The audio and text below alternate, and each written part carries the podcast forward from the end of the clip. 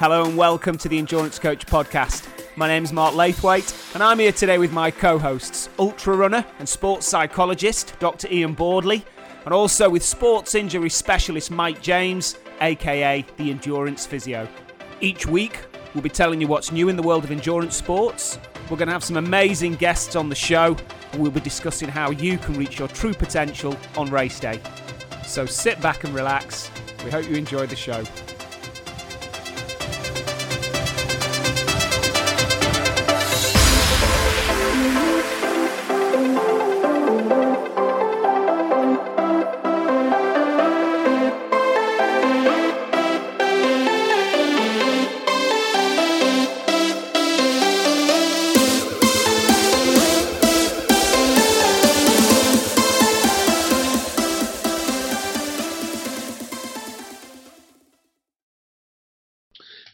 Boys. We are back for yet another podcast. Uh, Mike, uh, are you well? Have you been busy? I am. Happy New Year to you both and everyone listening.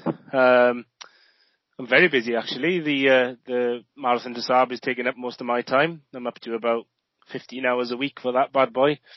Um, but obviously the two jobs, endurance physio teaching is picking up, so I'm still seeing clients and Sports Injury Fix. We've just relocated into some new offices and uh, full steam ahead for this year. So, yeah, a couple more days in the week will be handy. And uh, Ian, are you uh, back into the swing of things now? Are you busy? Yeah, definitely back into the swing. Uh, yeah, busy with research and teaching at work, and then uh, yeah, training wise, just starting to get more focused, ready to building towards London Marathon. Uh, for the, as sort of main air goal for the spring before then switching for the Lakeland. Um, yeah, that's the main focus now, getting the uh, speed back in the legs. Yeah, yeah, super, super. Well, before we go into our podcast this week, I've got a new feature. I need a jingle though, to be honest. I'll have a jingle for next week. You know, I can put a little bit of music in there. And um, my new feature is tweets of the week. Right. So what I'm going to do is challenge you uh, I'm going to challenge you to explain in less, less than one minute uh, what you've tweeted about this week. Now, um, I'm going to come to you first, Ian. So, Mike, you've got off the hook there. You've got a minute to plan. Nice. so, in less than a minute, Ian, let's have your tweets of the week. Yeah, some of my favourite tweets again have been around the uh, the Nike Vaporfly, um, and there's been obviously some reports in the media suggesting it was going to be banned, and then it wasn't going to be banned because some of the technical report was coming out. But my favourite one of all was by a guy called uh, Kaiser Bengt, who said, uh, "Yes, definitely, we should go back running naked and for sure barefoot on grass or gravel." But more seriously, surface and shoes and other tech have already made a big difference. So I think his point was, which is one that I like to make on this, is that you know, a lot of the advocates for banning the uh, Vaporfly ignore the fact that there's been lots of other factors that are uh, technological factors that are influencing performance, such as track, um, rebound, and different performance and uh, enhancing uh, technologies. Um, alongside that one, um, very popular in the media today, some things that have been retweeting about the race between Kenenisa Bekele uh, and Kipchoge at the London Marathon. I think that's going to be a brilliant matchup. So I've been retweeting quite a bit about that because it'd be interesting to see how those two 201 marathoners uh, match up against each other. And then there was another one, uh, a blog uh, on Musaeb Balla, uh, a 143 800 meter runner who's been tested positive and uh, held in possession of EPO. Um, there was a case from CAS uh, on his appeal, which they upheld the decision. but there was lots in that blog about um, the lengths athletes and agents go to to hide doping. So there was details about Jama and uh, and how he'd been hiding uh, syringes in different bins and breaking down all the equipment they'd been using. So fascinating insight into the world of doping. Don't know if that's a minute, but I didn't have a watch. I'll be honest, but, I, I, but for me that seemed quite long. But uh, we'll work on that for next week. I'll, I'll try better next time. I'll try harder. Uh, get your watch ready, Ian. Uh, Mike, coming to you. 60 seconds. Tweets of the right. week. I'm clicking my stopwatch now. Um, I've got four. So the first one was one of my own that I pushed out, which was about uh, sleep. So just the uh, good studies coming out showing that people who sleep less than eight hours a week have a 1.7 times greater injury risk than those who sleep eight hours or more. Uh, the take home from that really is it doesn't matter if you're not getting eight hours, but for whatever your norm is, a little bit more is probably good. Um, then I put a little video out, which was my four top tips for anyone wanting to go on a winter training camp. That's on Twitter if you wanted to watch that one. A really good one came out, was shared this week uh, by Tom Goom, the running physio. There's a really small study of just six people coming out uh, that's proven in this small sample that marathon running isn't harmful for your knees, and the six participants in this study had completed a thousand marathons each. So it's a bit of survivor bias, but uh, a really nice little study to have a read of. And that is 58.78 seconds. Ooh. Would have been 56 in the Vaporflies. That's right. On winter training camps, I must say, in four weeks' time, I'm going out to Lanzarote for two weeks. We've got two camps, a week each, and I'm there for the full two weeks. So uh, we're there on, uh, I think, I'm trying to remember the dates now. It is the 15th to the uh, 22nd of Feb, and then another group flying on the 22nd to the 29th. Two weeks in the sunshine, come on. Yeah. So I can't wait to get to Lanzarote. Um, my tweets of the week. Have you got a stopwatch on it? Ready? Go. I only had three to be honest because I'm not tweeting that much. My first one was um, working on the uh, in my aero position on my time trial bike. I am notoriously bad at riding on my road bike, and then when I race triathlons and I ride in the aero position, I'm really uncomfortable in my power drops. And the reason I don't practice in the time trial position is because I don't like seeing my power dropping. So it's unfortunately it's ego. I like to hit big numbers, so I ride in a position that's not race realistic. So I'm doing more and more work this year in my aero position, which I know I need to do. Tweet number two is that I ordered uh, some swim buoys for epic events, and I thought they were five foot, and they arrived, and they're five meters. So I inflated this massive duck in the lockup, and it is huge. And uh, I put that out on Twitter, and sadly, that received more comments and likes than any other tweet I've ever put out there, which shows the quality of my normal tweeting.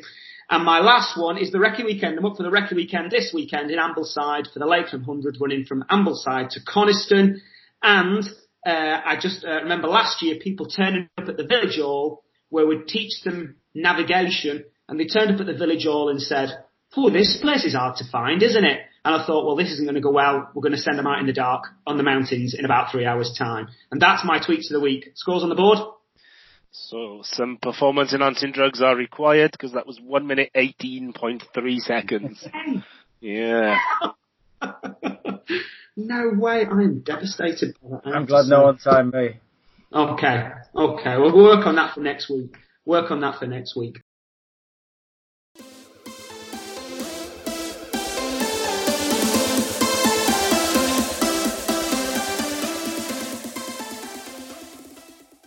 The topic for today's podcast is the use of data and sports science in endurance sports. So when I did my sports science degree, which was nearly 30 years ago now in Liverpool, um, we were very much, I suppose, told that we were the educated ones and coaches were very old school and they didn't understand science and they didn't understand physiology and we were there to educate them and help to, them to advance their training methods and work with them.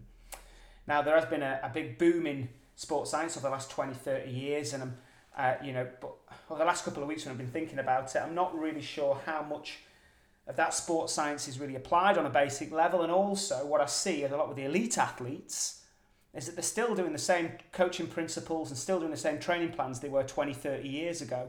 And some of them are still with the same coaches, which makes me question whether we were right in the first place. Now, with this boom in sports science and data, I also wonder whether it has become a smokescreen to some effect. So um, with all of this stuff to look at and all the data it generates and all the other things you can graph and all the tools you can buy now to, to help you train, and I wonder whether our attention is shifting towards that when our attention should be on those key basic coaching principles, which a lot of the elite athletes have been following in the same way over the last 20, 30 years. And is it, is it acting as a distraction rather than a benefit for many of us. So, uh, a lot to talk about on this topic, and I'm sure people will have their own opinions. So, uh, Ian, I'm going to come to you first. So, yeah, I'll start by saying that I am a, a techie guy. I think. I think I, so. I measure most of the um, uh, most of the outputs that we can measure in terms of you know if measuring heart rate, measuring power, um, as you can now running, um, along with pace. So I measure a lot of these uh, variables, but my training is not governed by them. So I've been through phases when that's been the case, where I've run to heart rate zones and I've run, you know, particular paces and so on. But I use them more as an evaluation strategy now, and also to try and uh, understand how my body's reacting and my feelings. So I'm trying to associate with how my body feels and using these metrics to try and uh, help with that and to develop my abilities and skill around doing that effectively. And I think there are very specific places where technology can be really helpful as well, uh, particularly in very long races uh, when we might be feeling very fresh.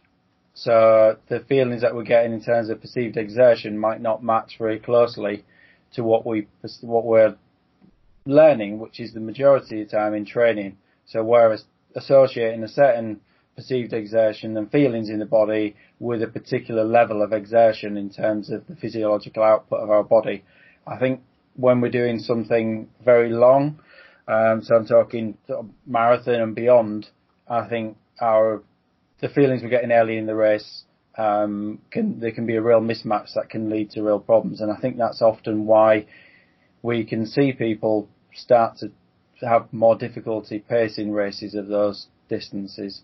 So I think, you know, if you can be measuring power and heart rate and not necessarily running to a particular heart rate or power in those events, but maybe setting maximums for the early stages of the race until everything sort of settles in and you're starting to get the feelings that you would normally get in training, then I think we can stop doing a lot of damage that we can potentially do early in very long races. Um, so in ultra distance running, uh, Ironman triathlon, uh, and and even in the marathon on the road, where people can feel very good early on. Um, so if you just purely focus on perceived exertion, I think you can be um, overexerting yourself early in the race, and quite often people are still looking at the data they're getting back and thinking, well, I'm, you know, I'm really on for a good run today, and you want to believe that you can keep that pace going, but whether that's realistic or not, or those power outputs, um, because you're feeling really good, you trick yourself into believing that that might be it might be your day, but then unfortunately, 16, 17 miles into the marathon, you find out, ah, maybe that wasn't the pace I should have been setting off at, and, and the wheels start to come off. So I think there's a very specific place for it there.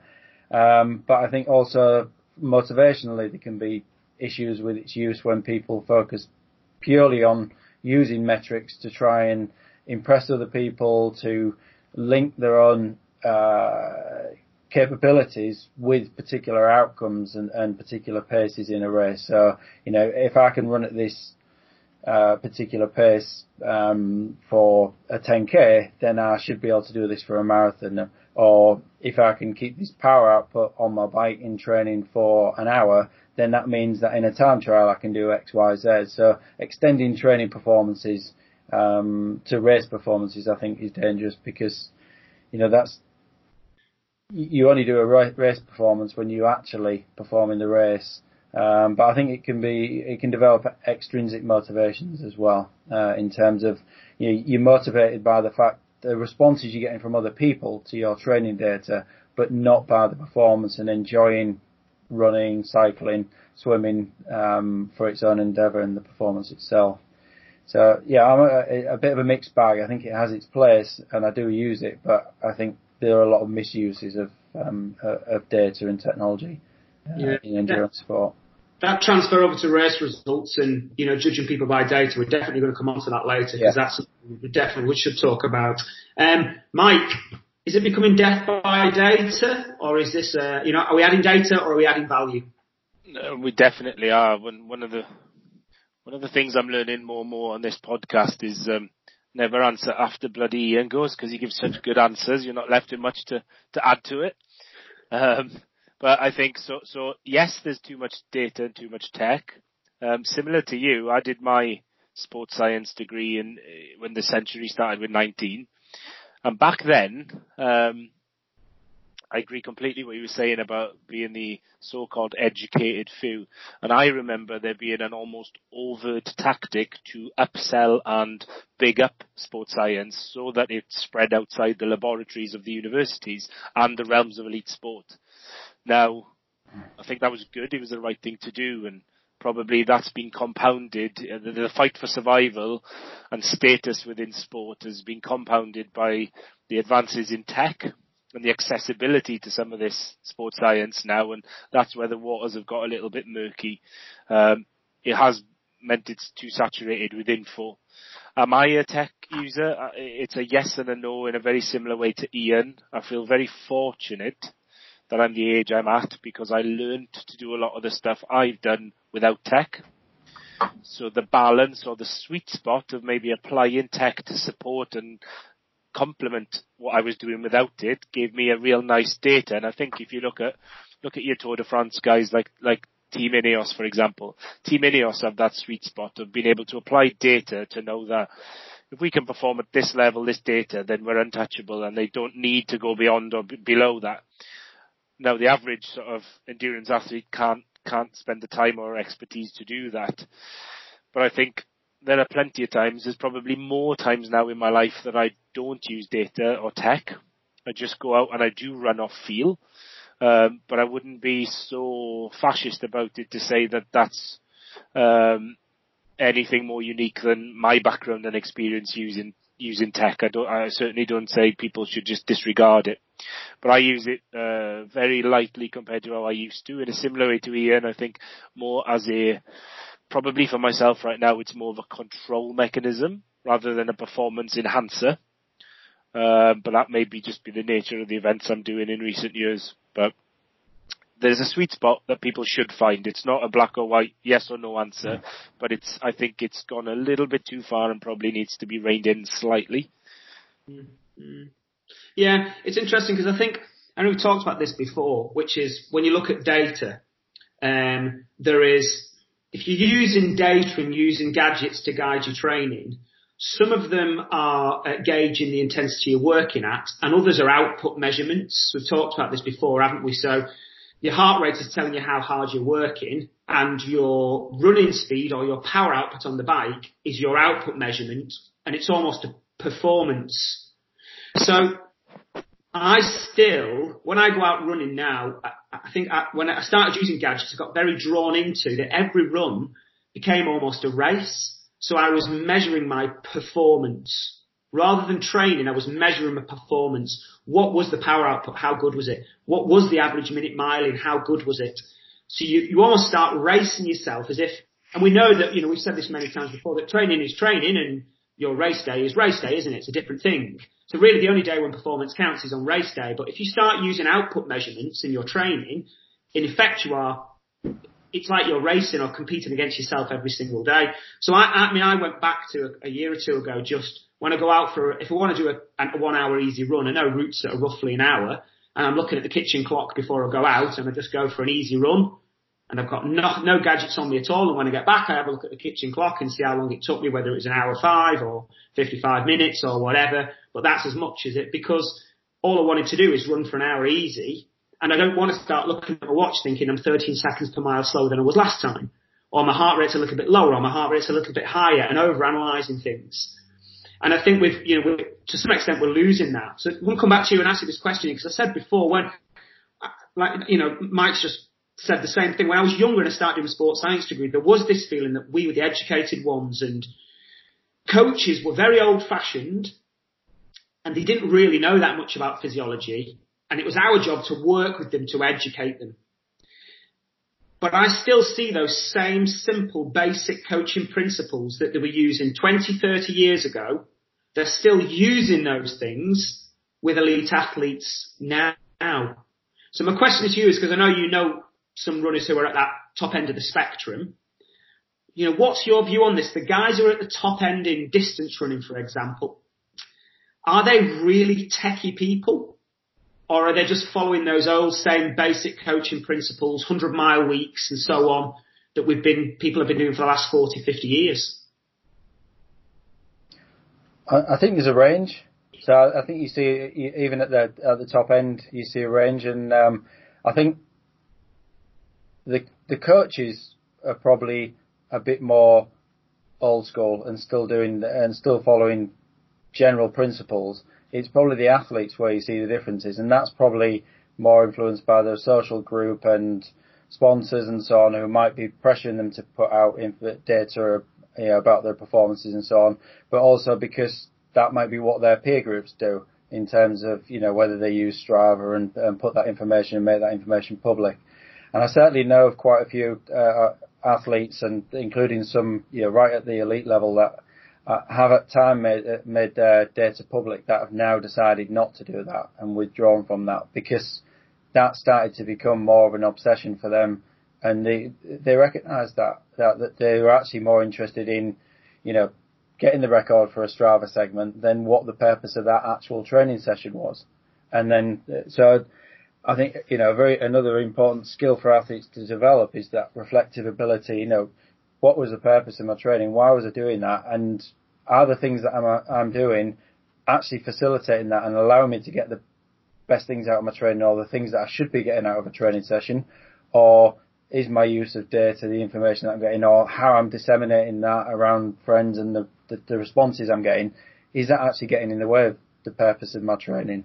And if people have got that reflective ability, then they can identify that and address what they're doing. But I think a lot of people are not necessarily um, able to identify that, or are probably just not uh, you know, have not got the awareness or that uh, people are not suggesting that that might be an issue for them. Or if you're coming into a sport and you just see this as the norm and that's what people are doing, then you're likely to just follow suit and you might not be, most athletes might not be at a level where they know what they're meant to be getting from the training, they're just following a schedule.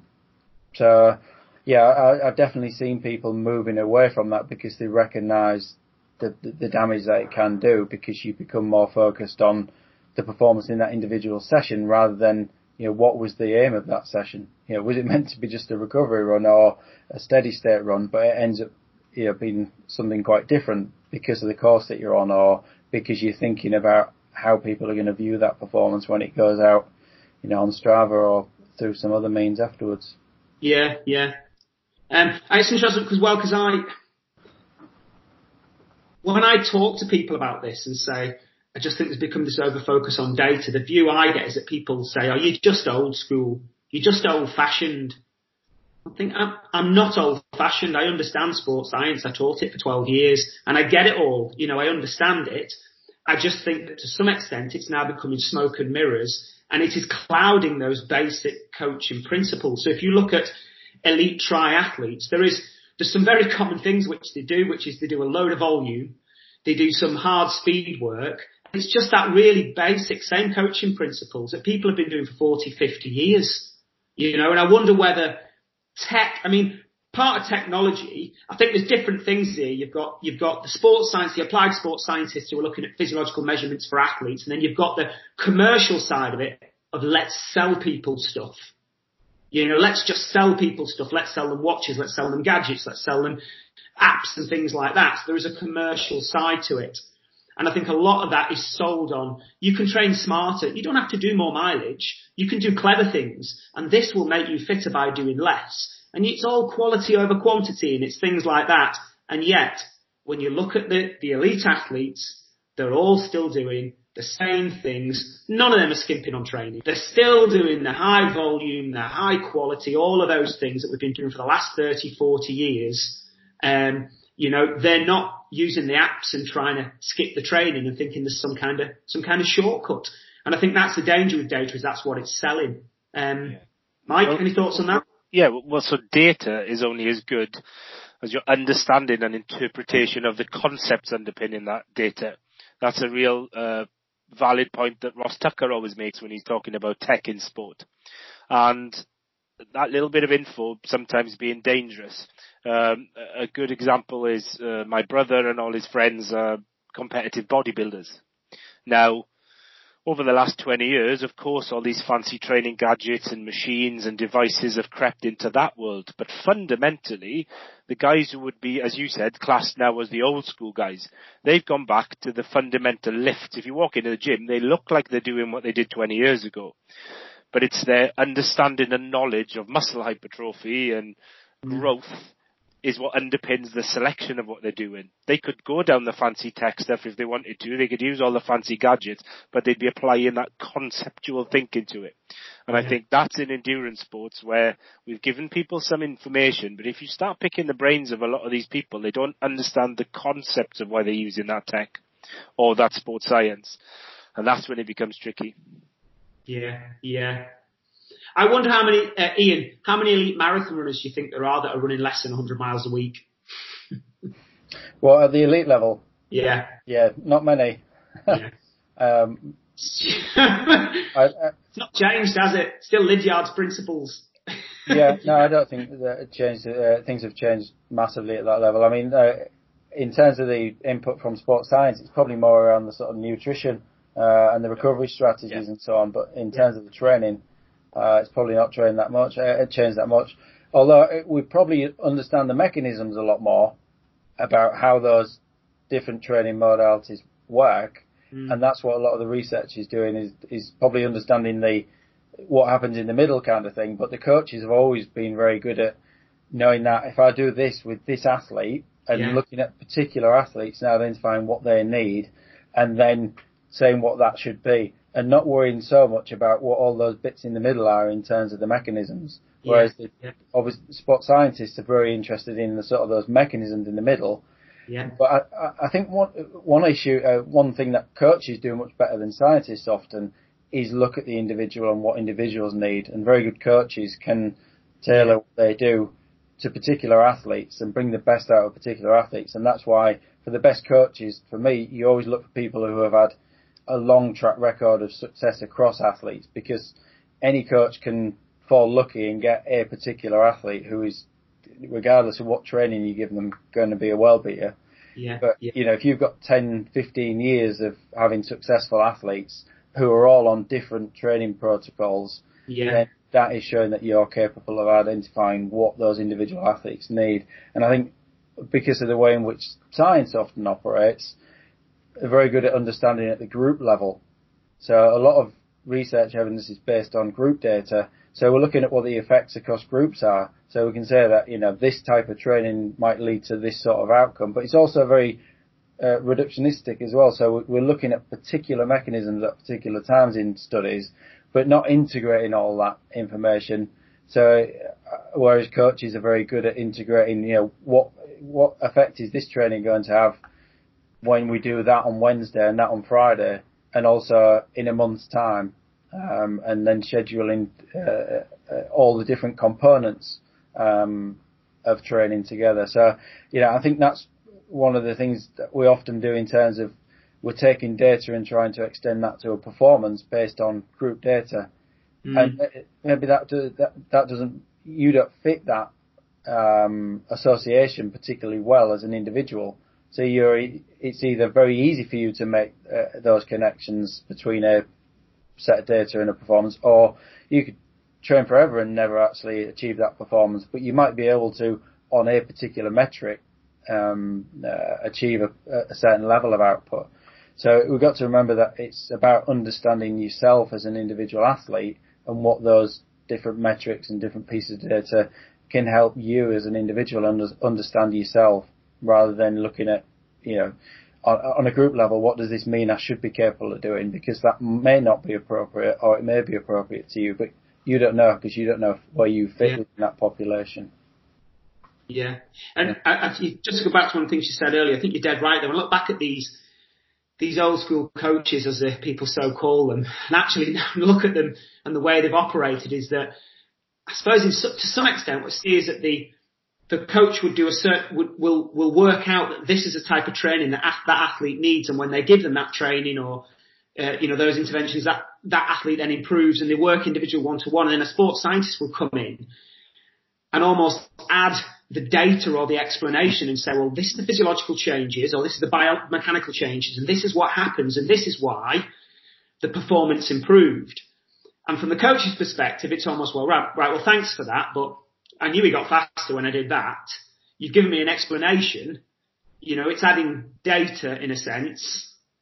Um, but the coach already knew that without the physio- physiological explanation. They're just filling the, filling the gaps in sometimes. Yeah. And sometimes for, for me, I think, you know, look back and I, I almost wish I'd spent more time with coaches rather than with sports scientists when I was younger because I do, I do feel that they're, they're almost the ones leading the way rather than what I was initially told when I was studying for my degree. But um, but just moving on, um, the other thing I'm interested as well is data and its ability to predict results. So I put a tweet out um, uh, about a week ago, and the tweet was something around stop asking people what their FTP is and ask them what races they've won.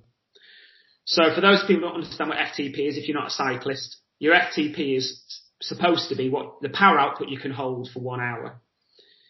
Because there is so much data now and so many gadgets and producing all of these stats, for me, I think there's a shift towards judging people based on data that they produce in training rather than judging them on race results. So from, if it's a simple model, training is training and that prepares you to race and the only day which is really important is race day. Race results are what counts. That's why athletes train.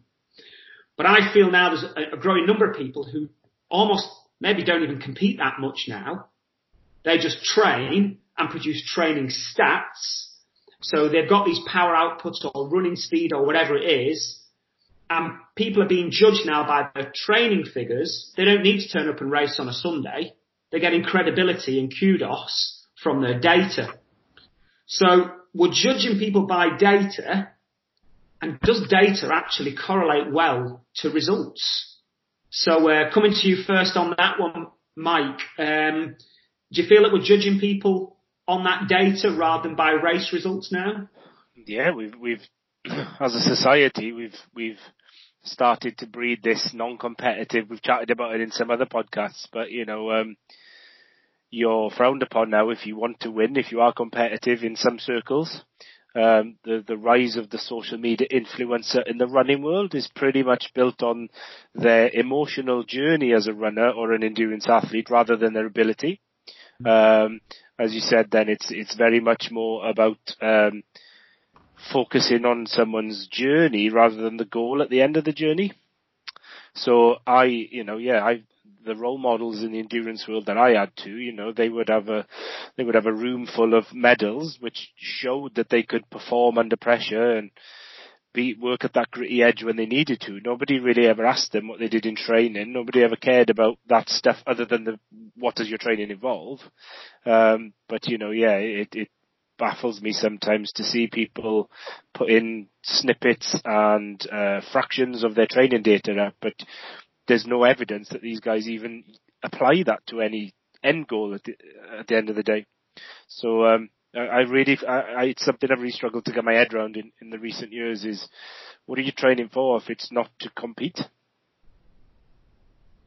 And that's not to yeah, win. Yeah. That's that's not necessarily you have to. Everyone's out to win. You can compete for whatever your goal or destination is, but to train for almost the vanity stats, let's call them, mm-hmm. rather than the outcome stats, then yeah, uh, that's on the rise. Yeah, yeah. I do. I, I, think with cycling, it's I see more in cycling than in than in running. But that question asked all the time. This, people will say to me, "Oh, such and such a body's flying. His 20 minute average power on the bike uh, on a test he did last week was this. His FTP is this." And I'll always say, okay, well, what what races has he won, or where, where is he in races? Oh, he's smashing it. His FTP is this, and like, well, so what? How are we judging people now? We're judging by the data they produce in training, or are we judging them by what they do on race day? Let's see what happens on Sunday when they compete, because uh, you know the data to some extent is isn't the that's not the important thing, or is it now becoming the important thing? You know, we're putting more focus on what data people are producing in training than we are on what to race on Sunday, and of course I'll come to you for this one, Ian, but let's go back 20 years. Um, when we didn't have Facebook, Steve Jones, marathon record holder, he, the only way we could judge him was when we watched him on the TV on race day. The only way you could judge Steve Ovett or Seb Coe was what happened on the TV on race day because we didn't see the training data or any other data on a social media platform, did we? So the only, the only people were only judged by race day. So uh, what's your thoughts on that, Ian? Yeah, I've got one or two uh, thoughts on that. I mean, uh, just to sort of uh, build on what Mike said in terms of um, race day should be what's important, and yeah, and not necessarily being about winning but competing. But I think it doesn't even so. Obviously, not everyone can be competing at the sharp end. We all recognise that, and not everyone even needs to be competing with other people. Um, I think we've kind of lost sight of what the purpose of a race event should be. Uh, and for me, it's you know I don't race that often. I'm not a you know I'll probably race four times between now and London, and they'll all be purposefully selected as build-up races for that. Um, but I recognise that when I race, I can bring things out of myself. Uh, you know, I can get a performance out that I wouldn't get out in training. You know, I know that I can't run at my marathon pace. You know, if I do an, a long run with eight miles at my marathon pace in training, that's a hard session. Eight miles at that pace is hard. But come the the marathon, I'm hoping to run 26 miles at that you know, my 10k pace, you might do that pace at mile repeats in training, but you're not stringing just over six of them back to back together.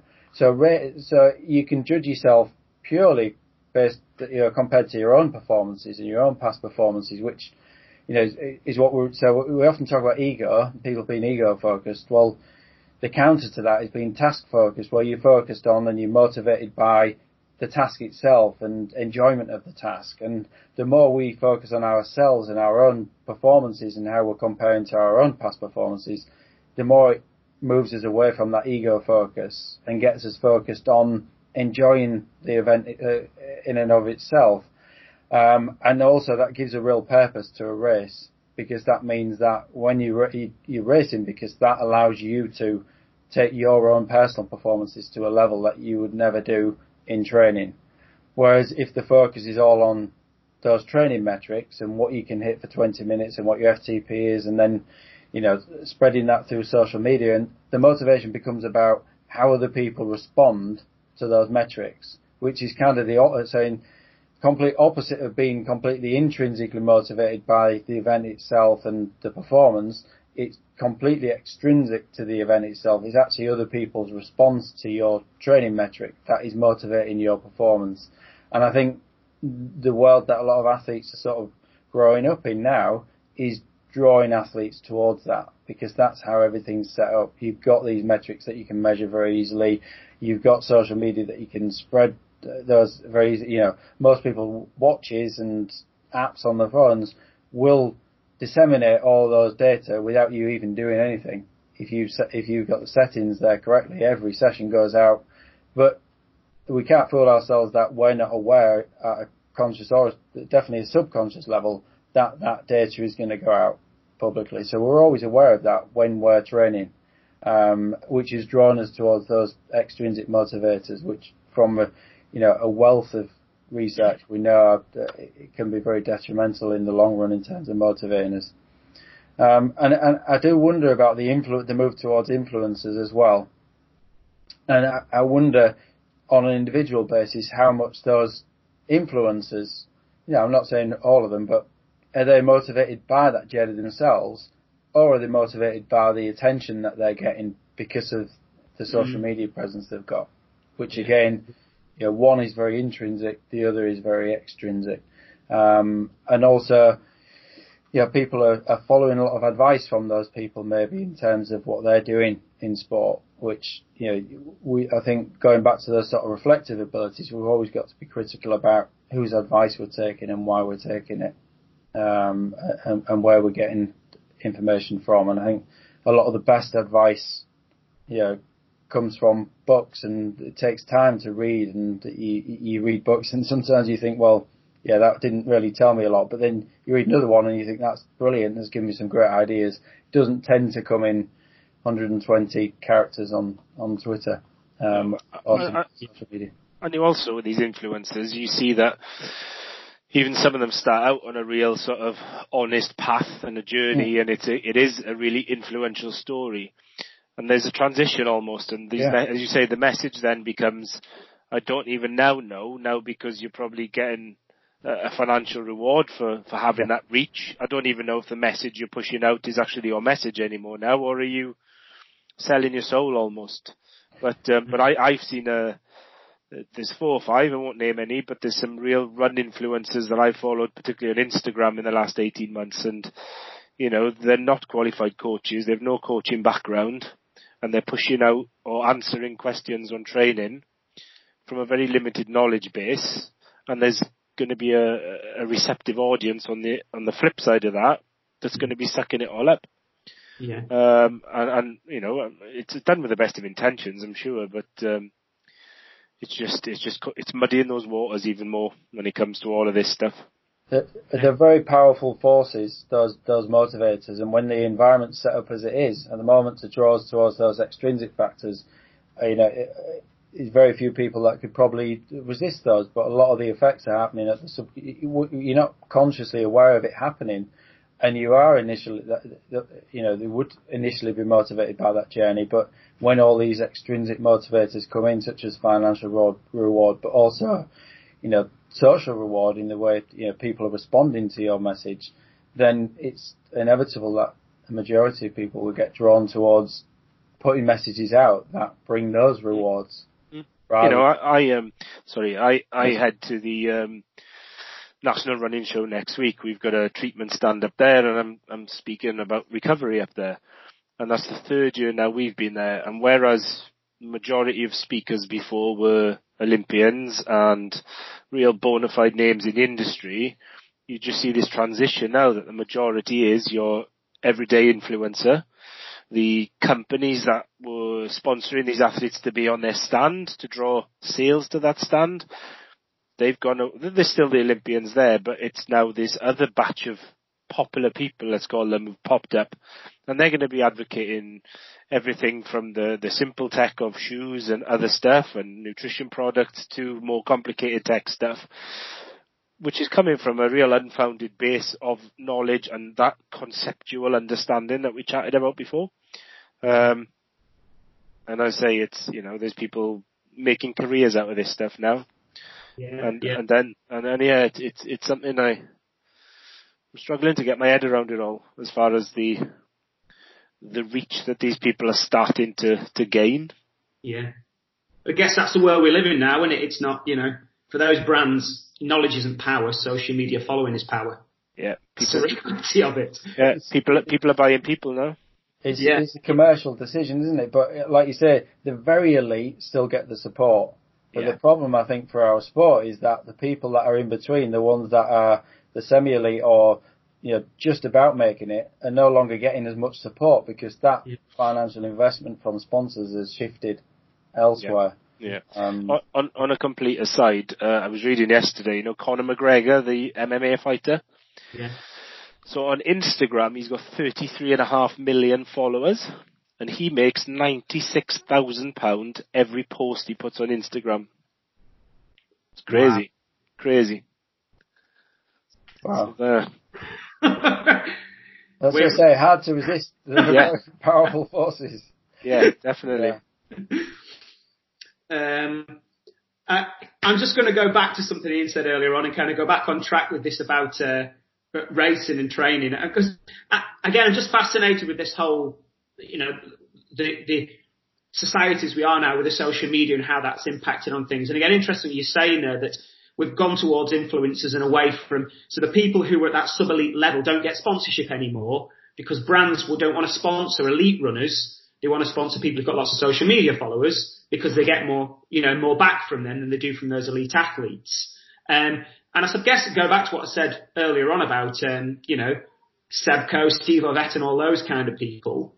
Um, the reason that elite runners got sponsorship is because you would just see them on, on, you know, it, it, athletics on a Wednesday night or on a Saturday on Grandstand or whatever, and you'd see them on TV. And only the people winning races and competing in races, they were the people that were idolised, weren't they? They were the people that reported in magazines. Athletics Weekly, it was just who done what and, you know, listing all the winners and everything's changed. The whole media's changed now away from those people. And, uh, and I guess that's, uh, you know, interesting in terms of where the sponsorship shift is. But Ian, you said something else earlier on, which is how we're kind of losing sight of what a race should be. So I suppose, you know, when we look at elite athletes, there is training and there is race day and training is all geared towards race performances. And the reality is if you want to do well in sport and endurance sports, the only day which is really important is race day. That's the basic principle. But if we're losing sight of what race day is, then vice versa, we are losing sight of what training is. Because I know people in who will, I'll give you a couple of examples when we're, when they're training, um, they will rest for certain sessions in training because they know they're going to publish the data and those figures need to be as high as possible. So everybody goes, wow, that's amazing. Look at the figures he's produced. I know people that when they're on a training run will run very quick and they'll pause their watch and have a couple of minutes break and then carry on running really quick because when they post it on Strava it shows a faster minutes per mile and I've seen this happening. I've been there when it's happened. I see people manipulating data in the pool, swimming really fast, taking bigger recoveries. So their swim data on Strava looks like they swim much faster than I know they can't swim that fast. So we're manipulating data. So whilst we're losing sight of what racing is, we're also losing sight of what training is. You know, because training has become in effect the racing. And because of this, I've seen a few people now who race less and less frequently. And my theory on this is, once you start publishing data saying, look how good I am, once you start publishing that on Facebook or on Twitter or whatever on Strava, you are building a persona of how good you are. And people are giving you kudos and saying, that's amazing, you're pushing, amazing wattage, you're running really fast. The problem is on Sunday when you've got to turn up to a race, and you realise you're going to look a bit stupid when you get hammered. So I'm interested. I've watched a few people do this and they race less and less and then when they race, they usually just jog round at the back or they don't race or the, there's always a, oh, I did a tough session yesterday so just ran steady today. And it's because they've created this persona of themselves of how amazing they are, how, how good they are, then they're, they're boxing themselves into a corner.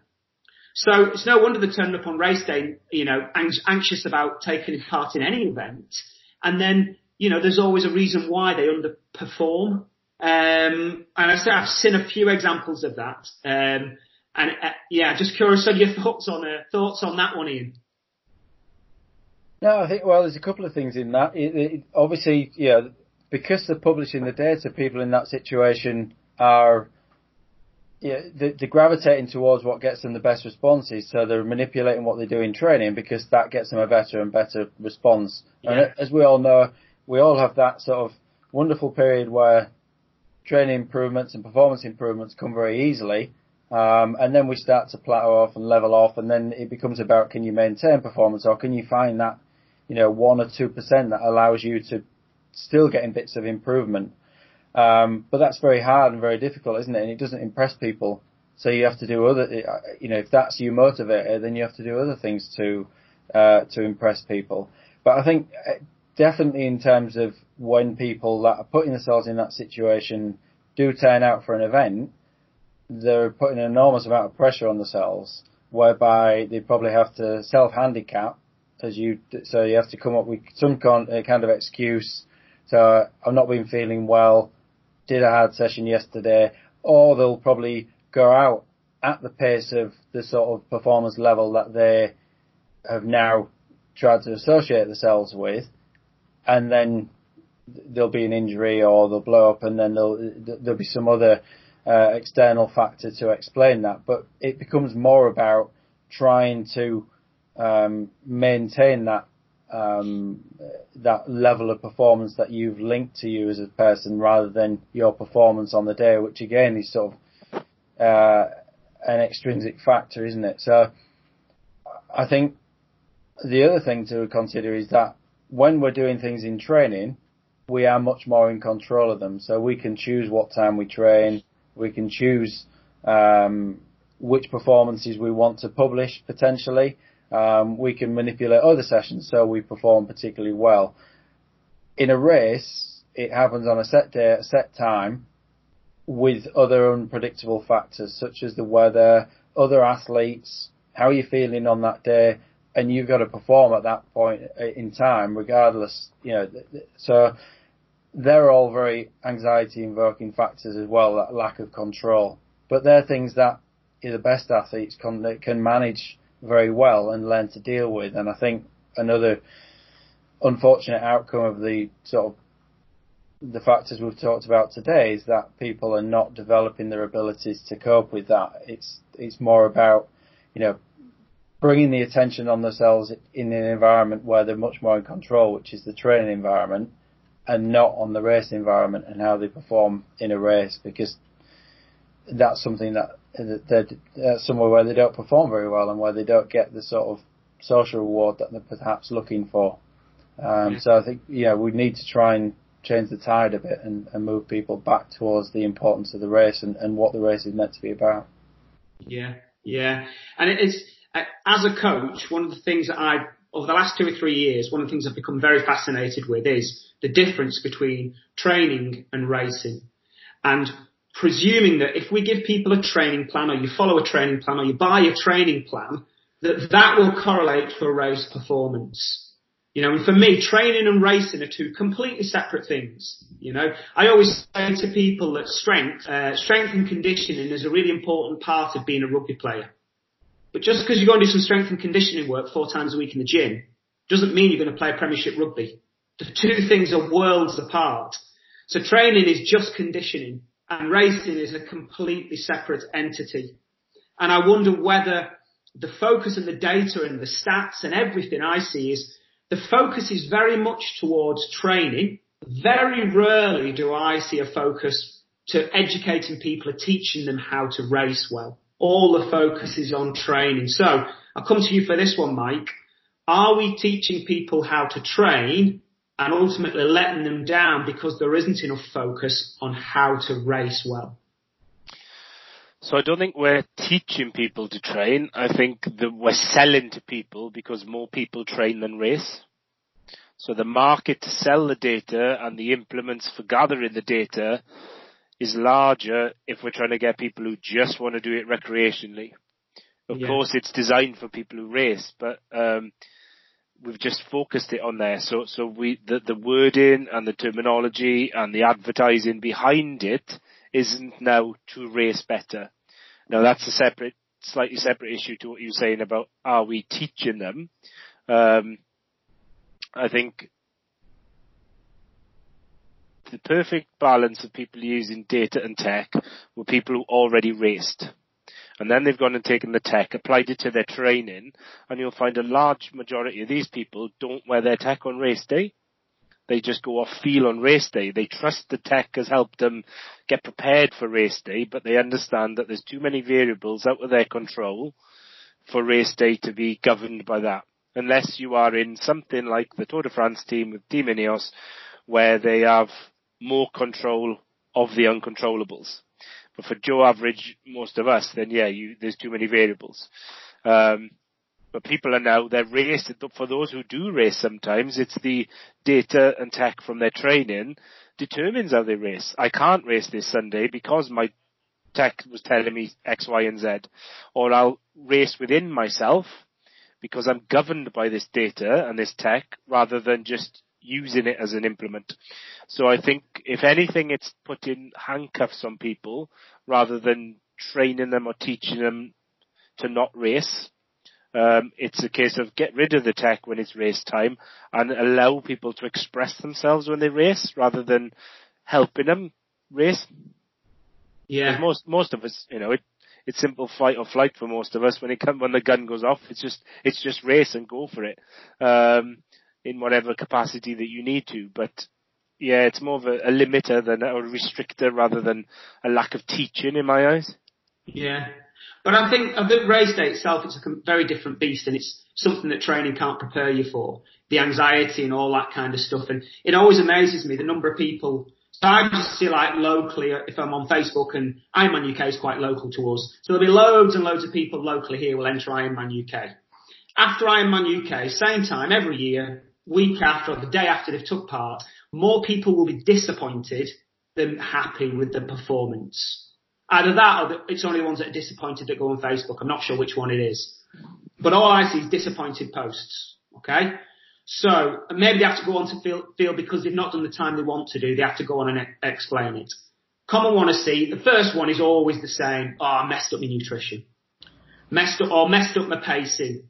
Or blah, blah, blah. So they, they wanted to do 12 hours and they ended up doing 14 hours or something as an example. And it's always things like that. Messed up the nutrition, messed up the pacing, such and such a thing happened in the swim or whatever. And, you know, there's a whole list of things, but I see more people disappointed with performances than actually happy with performances. So there's two things here.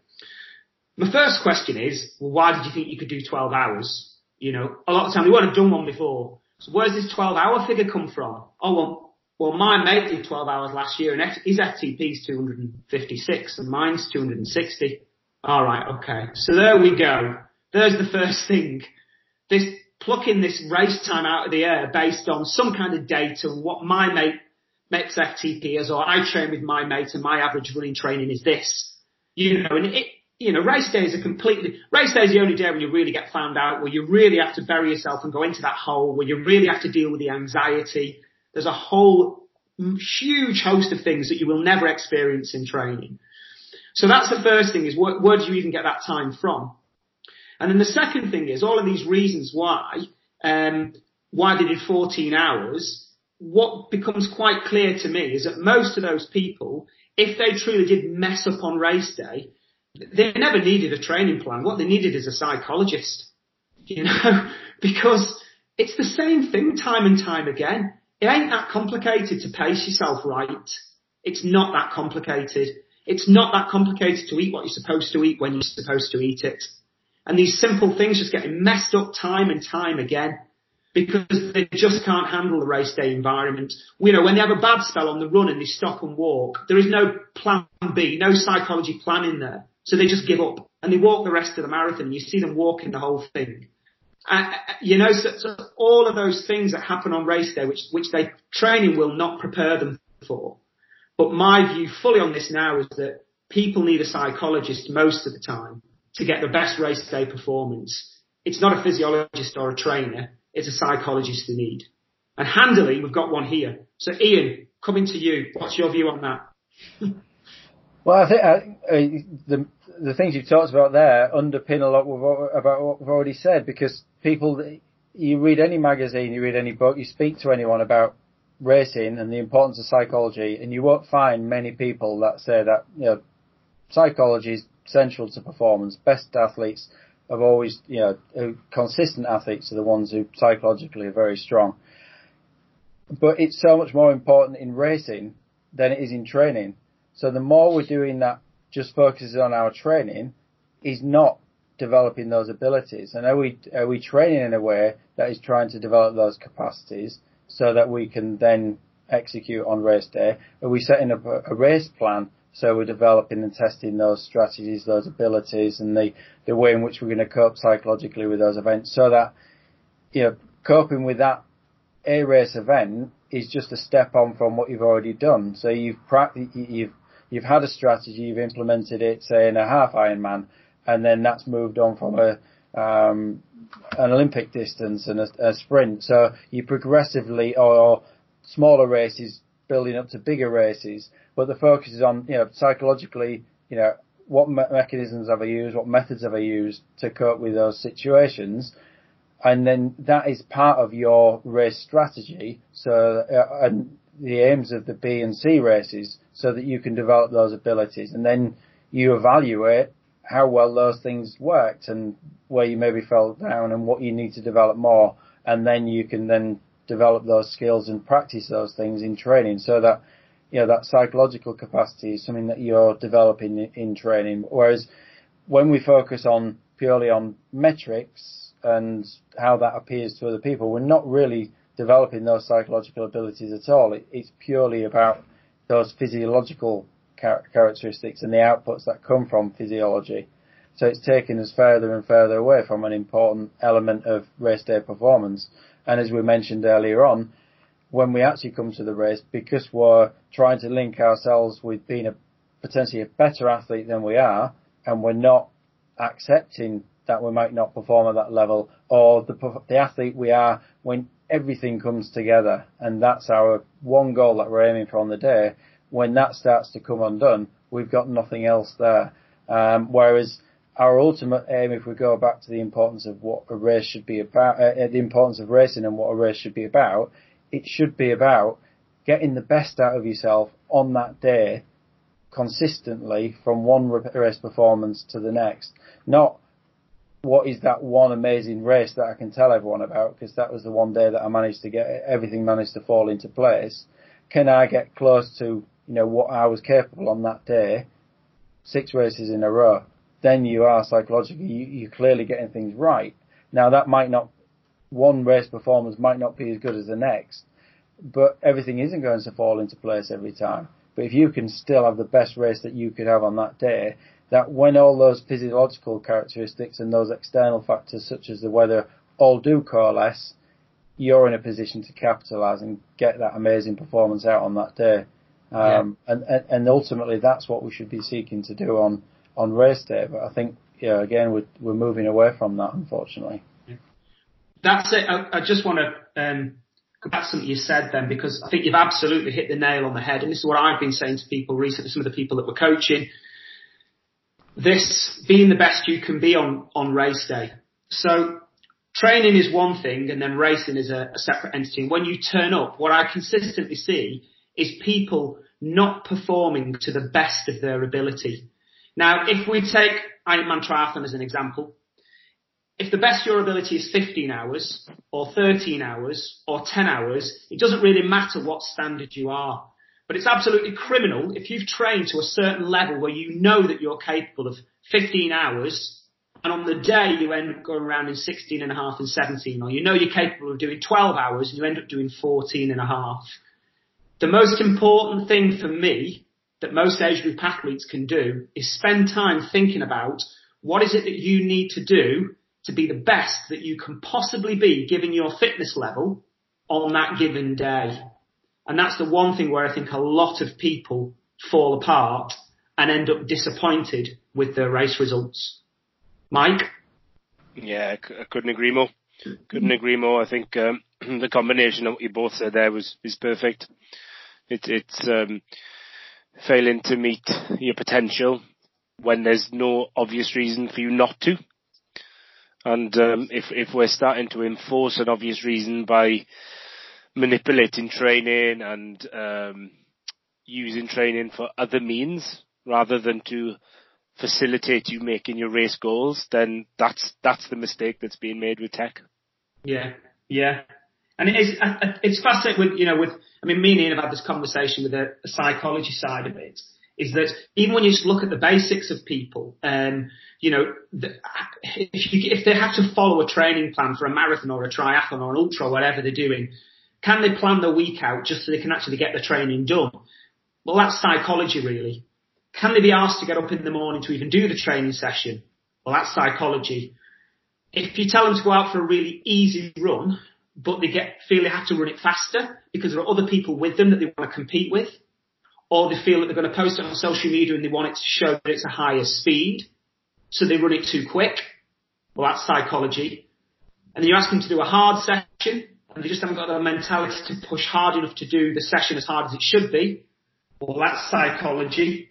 And then they turn up on race day and the anxiety gets to them in the morning because the anxiety, their head's all over the place and they're not doing what they should be doing. That's psychology.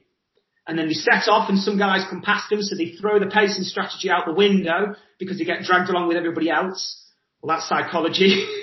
and then they have a basic nutrition plan to follow and they forget to follow the basic nutrition plan and it goes on and it goes on and it goes on. They start to suffer towards the end and get to that point that you never get to in training.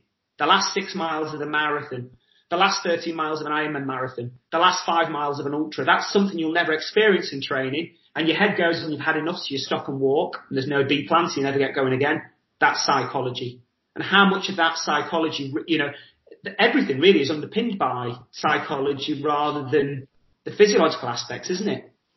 Yeah, you know? it's, it's the difference between that you know, what your training data is saying you should be able to do and what you actually do is Yeah. by and large, that's, uh, well, assuming you got your nutrition right, but even that's influenced by psychology as you mentioned there, but that, that difference is, you know, the psychological factors and whether you can cope with all those other issues and actually, you know, put into place everything you plan to do to get the best out of yourself based on what, you know, your training has said you can do. And I think, you know, we've talked a couple of times already about who we take advice to and who we listen to. I think there's always this assumption that people who are faster and more knowledgeable, they obviously must know something better because they're faster. And uh, but that's not necessarily the case, is it? Because obviously we've all got different levels of natural ability, uh, and some people can run very well, but aren't necessarily training well, aren't necessarily, or they can run fast, but they aren't necessarily running well. Um, and I think, you know, if I'm looking for people who I admire and who think probably give the best advice, it's the ones who can consistently, time and time again, perform well. And they can, they're the ones that have probably got something that they can tell you in terms of psychological preparation and how to execute on race day because they're consistently managing all those factors effectively and some of the um, techniques that they're using, skills that they're developing in training, um, are obviously working for them on a consistent basis. And you can probably, you know, learn a lot uh, from those people. Whereas the people that there might be other people that are faster occasionally, or doing very well in training, but maybe not executing on race day. Then maybe the people that you know we maybe need to be a little bit more critical about the advice that we're getting. Mm. But Mm. but yeah, that it, that is that gap, isn't it, between the training performance and the race performance? Ninety percent of that is coming from psychology. Psychology. Yeah, yeah. Mike, anything from you? Any thoughts to finish? Um, just generally, you know, I, I don't want certainly my input to sound like I'm completely anti-tech. Tech is, is useful. It can be very beneficial, um, but it's part of a jigsaw puzzle. And sometimes there's more important parts of that jigsaw puzzle for certain individuals than others. Um, and if you get the basics right, then tech can help you. Tech can help you a lot. But um, uh, I'll finish with a with a quote from um, another one from Ross Tucker, where um, he said something along the lines of, "Don't search for the penny on the floor when there's a tenner sitting on the table." Mm. So, so tech for a lot of people might be the penny that's on the floor, and they need to focus on the tenner on the table and get the bigger rocks right first Yeah. before they worry yeah. about the tech.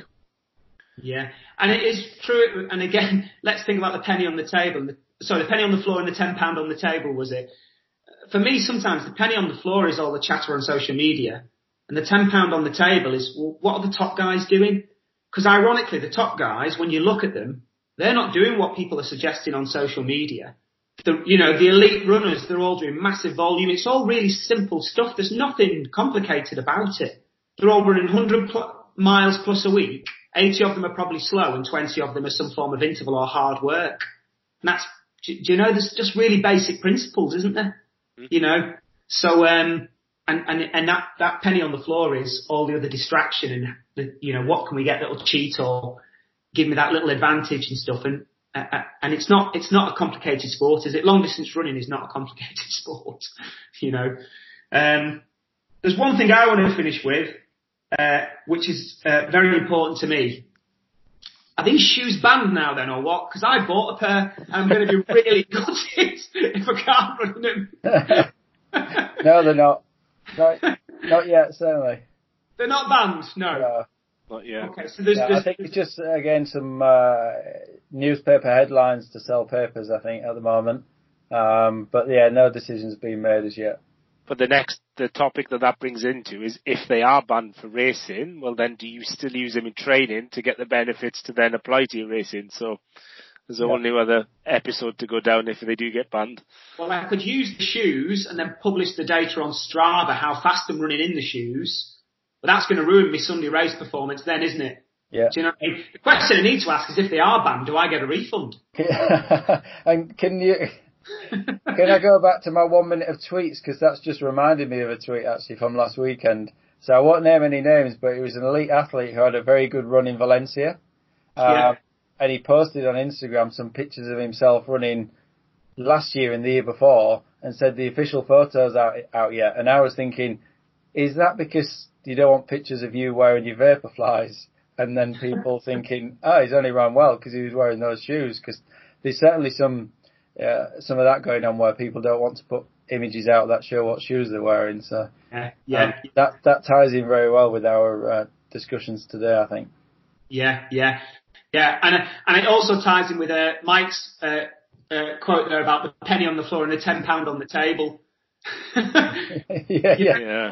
The penny on the floor. Don't worry about them. Have a look at the ten pound on the table and do yeah. training. Or, or you, you, forty pounds yeah, on the table. Yeah, yeah. so have you, have you worn them yet? I, have worn them, but obviously with, with me because I'm a, my, after post operation with my hamstring, it's really hard to, to judge because um, I'm not fit anyway, you know. So I'm just coming back from injury and stuff. So I'm probably not running fast enough to warrant wearing them, you know. But uh, interestingly, just on this topic as well, I, I've seen people saying that there's potentially more benefits to slower runners than there is to faster runners. Yeah. But then I've equally seen quotes saying, well, unless you're running at a certain speed, they're not beneficial. Can you uh, shed any light on that, Ian? I think uh, I've seen more on the former than the latter. I mean, well, you, I, I think I think you obviously need to be. Uh, you, are personally going to get more benefit as you go towards your faster pace. I don't think there's a set pace where you start to get benefit, but obviously if you're running more towards your race paces, then you'll get more benefit than if you're doing yeah. these run. Um, but I've certainly seen more evidence supporting the, and even some of the analysis that's looked at Strava data and so on. So yeah. big data um, has suggested that you know might be six percent advantage for slower runners as opposed to maybe three or four at, at the sharper end. So it certainly seems, to, and then some of the lab studies have, have seen, found similar in terms of more benefit for slower runners. So yeah, I've seen more uh, in that regard. There's starting um, to get a, there's starting to be a mixed message though about slower compared to bigger and heavier. So the yeah. slower runner is fine. They might have more advantage, but it, there's a sweet spot for body type and weight, all to do with the force of the compression yeah. of the um, foam and its recoil values. Mm. So a bigger runner, or if you're, if you're not big enough to compress the foam enough, or if you're so big you compress it and it doesn't have a chance to respond, then it's going to be detrimental to you. So there's a, there's a body type and a body weight sweet spot, but speed wise seems to have a bigger advantage on the slower people. Which makes sense. Would make sense, you know. Yeah, yeah. Right. Well, I'll keep trying them. I'll keep focusing on the penny on the floor. Super. Um, very much enjoyed our chat today, guys. So, uh, Ian, are you, up at, are you up at the record this weekend? Yeah. yeah, I'm, uh, I'm planning on uh, heading up the M6 tomorrow. Yeah, for the record. All right, cool. Well, I will see you there tomorrow. Yeah, yes. look forward to it. Yeah. Um, and Mike, have a great weekend. Weather's looking good, so get out and do some MDS training. It is, yeah. We're getting again to the point now that um, there's light at the end of the tunnel from the long dark runs. I'm starting yeah. to see, you know, uh, things are starting to get real. There's a lot of actual prep work that needs to be done ready now. We're only nine weeks out or whatever it is. So, um, so yeah, I'm looking forward to it now. I'm ready to, I'm not ready to go as in ready yet, but, um, but yeah, the big miles are getting in the bank and um, things are starting. The back-to-back runs are feeling a lot easier. We need to have a we, we need to have a podcast where like mid MDS. You know, one yeah. of the overnight camps. yeah. Up, that'd be brilliant. That'd be we'll brilliant. plan that. We'll work, we'll work that out. Work that out. Super. Well, have a great weekend. Ian, I'll see you tomorrow up in Ambleside. Yeah, and uh, thanks again, guys. Look forward to talking in uh, the next week or two. Take care, both. Thanks. Thanks for listening to the show today. If you want to follow us on Twitter, you can follow myself uh, via the Endurance Store at Endurance Coach. You can follow Mike, the Endurance Physio, at the Endurance PT, and you can follow Dr. Ian Boardley at MD SportX. That's MD Sport EX. Uh, you can also visit our website. You can visit theendurancestore.com, which is a local running shop near Wigan. And uh, we also offer the endurance coach testing and coaching services. And also just check out sportsinjuryfix.com where you can find a sports injury specialist near you. Speak to you soon.